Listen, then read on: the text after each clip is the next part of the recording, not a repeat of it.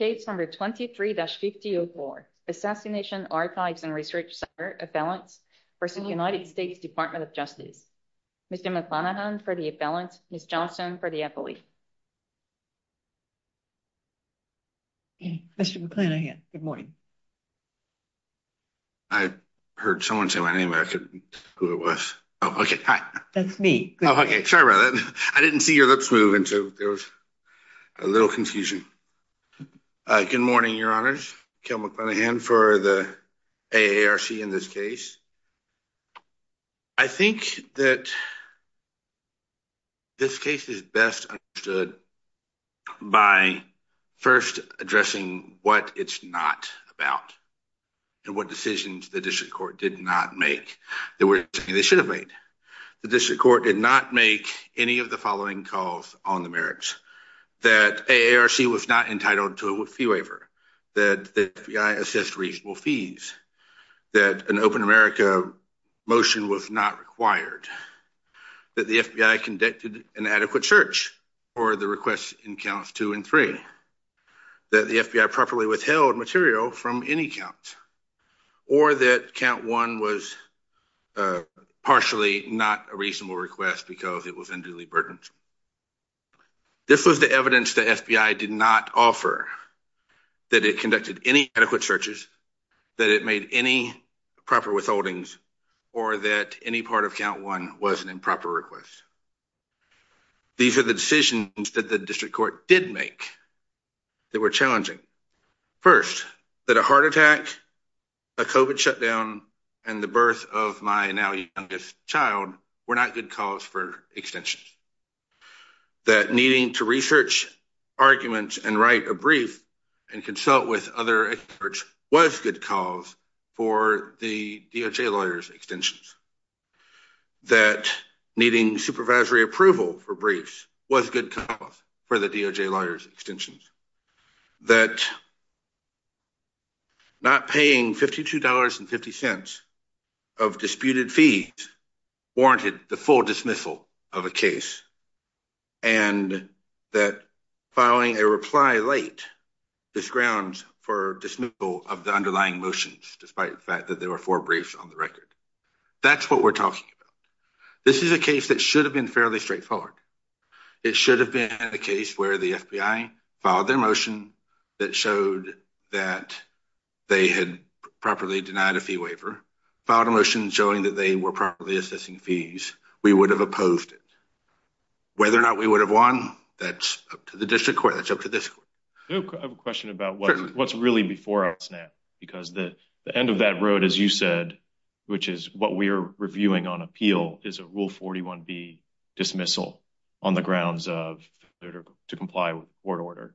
Um, and so if we were persuaded there's not an abuse of discretion at that point in dismissing the case for noncompliance with a court order, why would it matter if there were errors earlier in the case on the way to that result? Your Honor, I don't think that that is the only thing before you. I think that everything that we have challenged that were decisions on the merits, and I'm setting that apart from things like the fee waiver denial and the Open America ruling that weren't really decided on the merits, but the procedural things you're talking about, each one of them led inexorably towards the end of the case.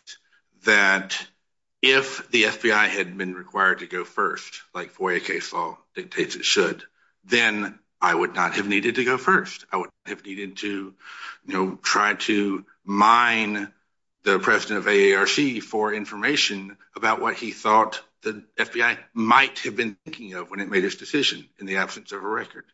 If the extension did... Yes, ma'am. No, excuse me. Oh, sorry. If the if the district court. Typically, let me, I just oh. want to, and I just uh, want to understand why this isn't the right way to think about this, that you might have had good grounds to disagree with a lot of things that happened earlier in the case. But when you receive a court order that you disagree with, you still have to comply with it, preserve your rights to appeal and all of that sort of thing. One thing you can't do under Rule 41B is just disregard it. And as I understand it, that's what the district court thought had occurred here when the fees weren't paid in February and then again in September. And then we get the government's motion to dismiss and there's not a response to that, that uh, it's hard for me to see how we could then conclude that the dismissal was an abuse of discretion.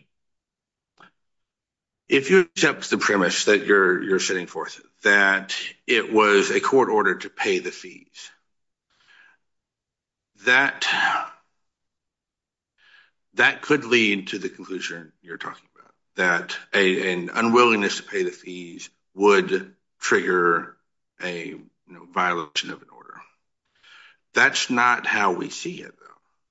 We see it as the judge could not have assessed the fees, could not have told us to pay the fees without first saying that they were properly assessed, and that by ordering us to pay fees, and more importantly, by ordering, by dismissing the case for failure to pay fees without first finding that the fees were proper, that was reversible error.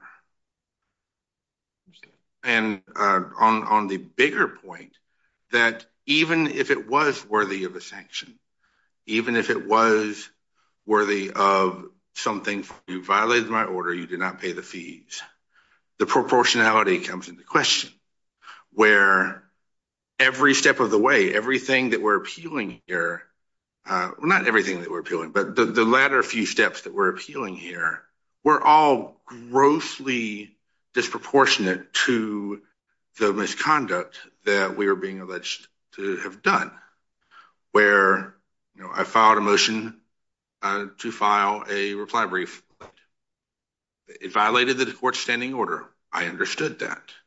I could have properly been sanctioned for that. They would, uh, A proper sanction that would have been something like, I will not accept the reply brief. The proper sanction is not, I will therefore dismiss the two cases, or the two motions that have already had an initial brief and an oppo brief. And from that point forward, everything that happened was a sledgehammer of a sanction to a small procedural misconduct, even if we accept that everything I did was wrong. Well, what about the perspective of the district court judge, in terms of this was a matter that had been going on for some time, and it was back and forth. Then there was a period when the FBI started turning things over. You started paying fees. The FBI turned over some more documents. You paid fees, and it went back and forth for a while until, and tell me if I'm wrong, that there was 53 or $53 left, and there were some more pages to be turned over to you. And the judge issued several orders, and there was no response, and he dismissed the case. And from the, tell me if I'm wrong, from the district court's point of view, you were on notice that the case would be dismissed if you didn't pay the fees, and nothing was filed before the court. In other words, you more or less had ignored the judge at that point. That is not correct, Your Honor. I see where you could have drawn that conclusion, but that's not actually how it played out. The warning that you're talking about, and first of all, to go back to, there was only $52.50 left. There were still about 36 months worth of records that had yet to be turned over. And so this was not an argument over, I've paid everything but $52.50. This was an argument over, we stopped paying monthly fees every time the FBI sent us records, because we were challenging the propriety of the fees. We were filing these motions. Uh, so that's the first part, that it you know, there was still the prospect of hundreds of dollars of fees in our future. The second thing, though, is that regarding that we were on notice that it would be dismissed if we didn't pay the fees. That's not entirely accurate. What we were on notice of and what the judge did uh, basically invite the DOJ and the FBI to do is if we did not pay the fees, brief why not paying the fees was not ground to stop the processing, which would have stopped the processing of that request in count one and led to summary judgment briefing about the searches, about the withholdings from the records they've already done, about the propriety of the request. All of that stuff would have happened after the FBI briefed the issue of they stopped paying fees, so we should be allowed to stop producing records. They didn't. Let me just be clear. You were never under notice that the cases were subject to being dismissed? Not until the very end. That the final round of briefing came out of the blue where the judge, after he ruled, because the motion the FBI filed was they have not paid the fees, we should be allowed to stop producing records. That was what we expected would happen. They filed this motion. I opposed it, and when I opposed it, that's when I said they can't charge these fees because it was not reasonably uh, the reasonable fees. They did not grant our fee waiver, et cetera, et cetera. The judge dismissed that, Uh, overruled my challenges, granted the FBI's motion, saying, okay, now brief whether or not this needs to be dismissed in its entirety. That came from nowhere. So you had an opportunity to file a pleading in response to your information about pending dismissal? We did, and we did not file anything.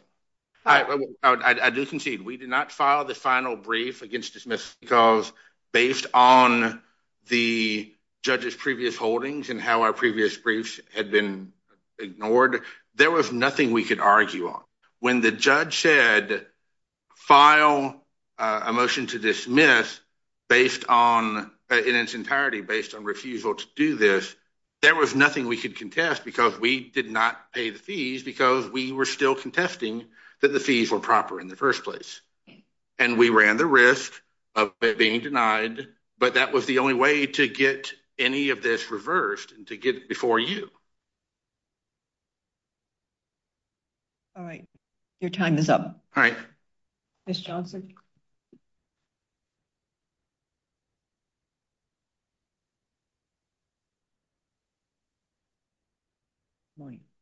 May it please the court. Good morning, your honors. My name is Stephanie Johnson. I'm here on behalf of the government.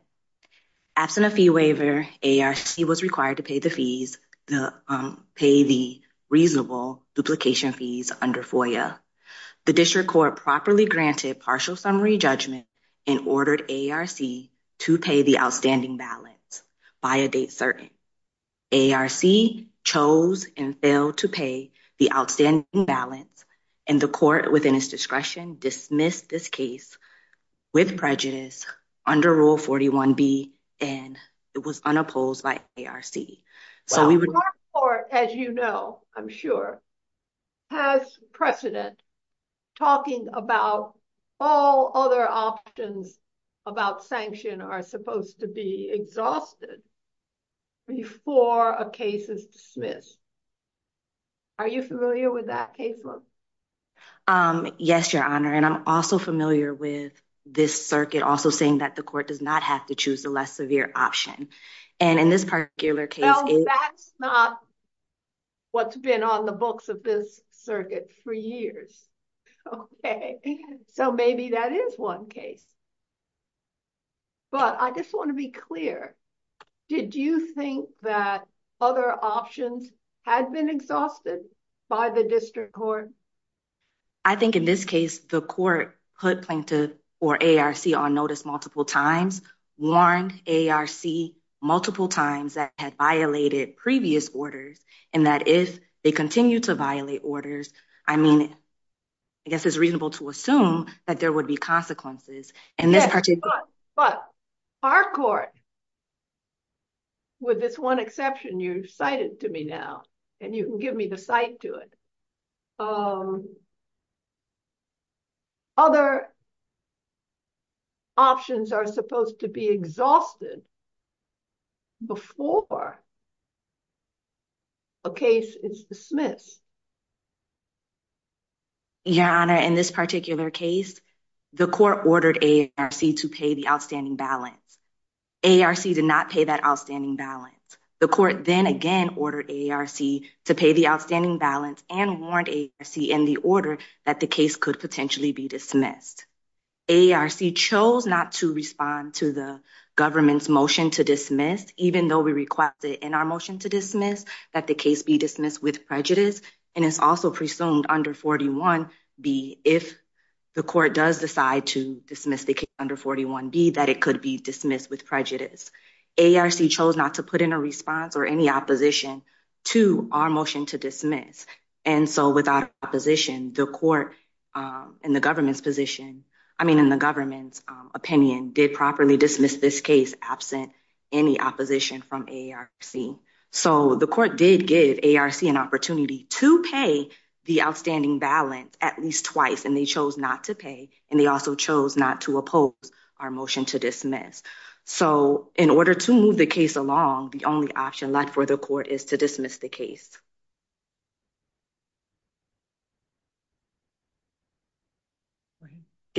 If the court has no further um, questions for the government, we would request that the court affirm the decision below.